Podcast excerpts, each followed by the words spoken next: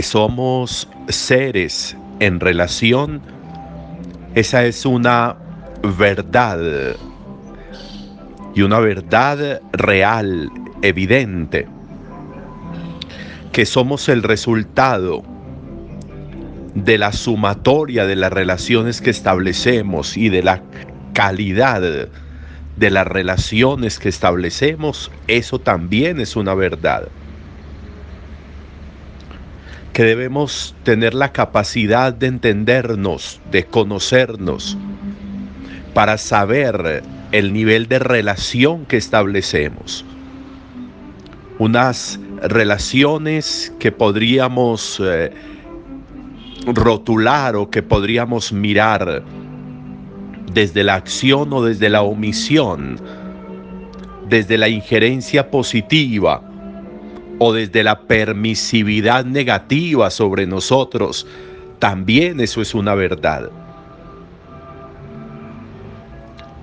Que nuestra vida va desarrollándose o va retrasándose dependiendo de las relaciones que establecemos, eso es una verdad. Que el nivel de conciencia que deberíamos adquirir día a día debería ya estar hoy en un nivel muy superior, pensando en cómo anteriormente muchas relaciones establecidas en lugar de producir réditos en la vida, nos mermaron y nos redujeron, también eso es verdad. Que establecer relaciones y que las relaciones establecidas generan un poder en esa persona o en ese ser o en esa situación con quien se establece la relación también eso es una verdad. Nosotros elegimos en el camino de la vida a qué o a quién le damos poder sobre nosotros. Deberíamos tener el presupuesto del autogobierno. Deberíamos tener el presupuesto del autoconocimiento.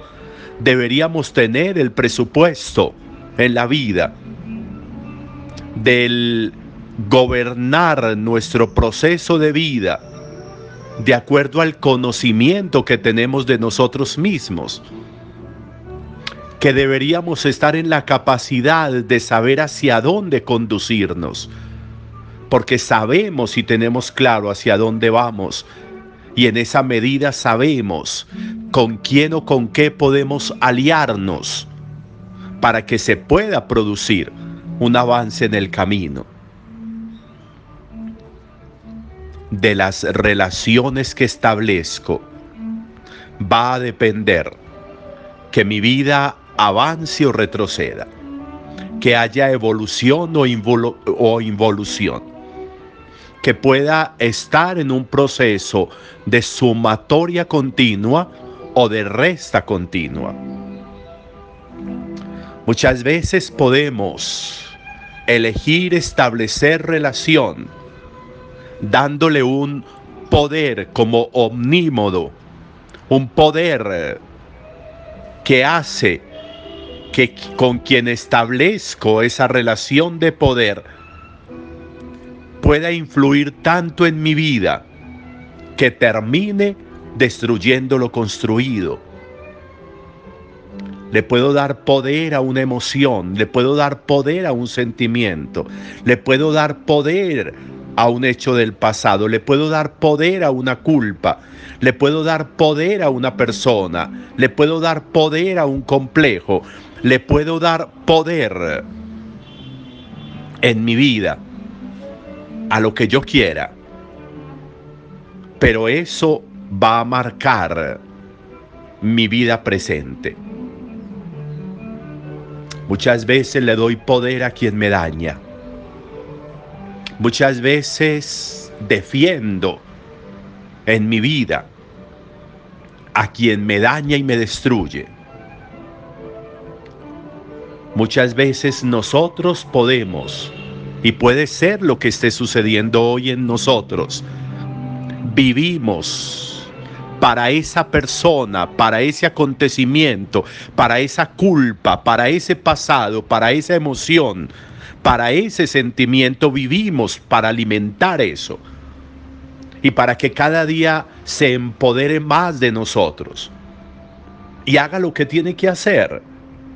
Claro, es que una culpa es una culpa y una culpa se engrandecerá cada vez más. Y, y esa culpa cada vez reducirá más mi nivel de acción. Pero si yo le doy poder a esa culpa y me paso a vivir al pasado, claro que esa culpa seguirá creciendo, se gobernará en mi vida y me dará órdenes. A quien yo elijo darle el poder me ordena lo que hago y hace que me justifique incluso en lo que me daña y hace que me justifique en lo que me destruye. Le doy poder a un odio y termino con el odio justificando mis acciones o mis omisiones.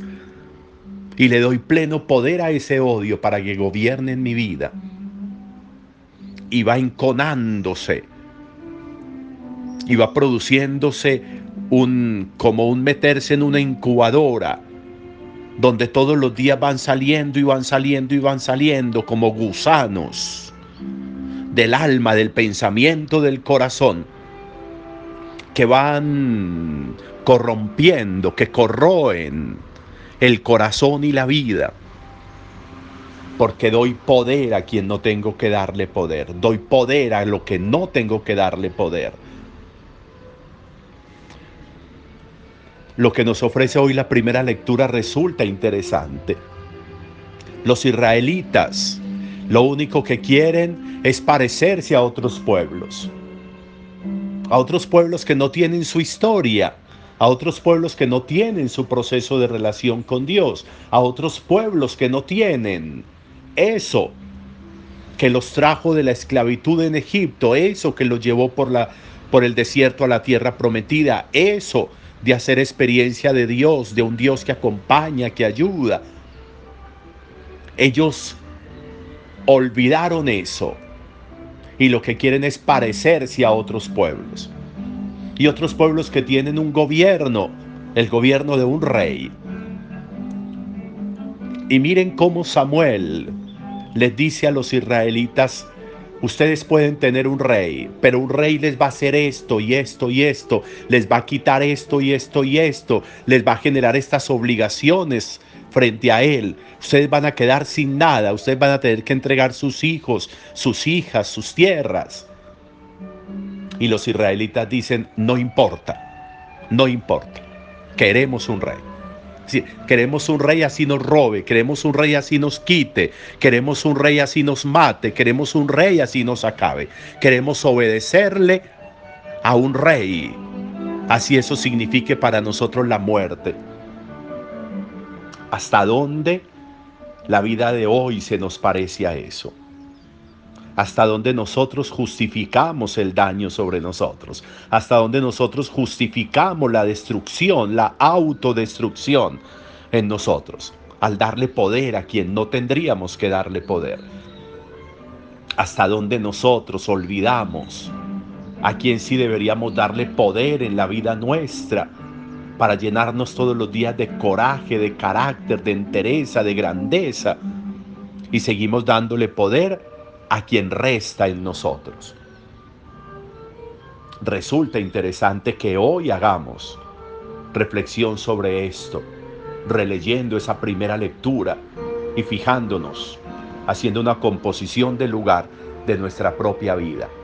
Hoy, ¿a qué o a quién le estoy dando poder sabiendo que eso significa mi destrucción. Un buen día para todos.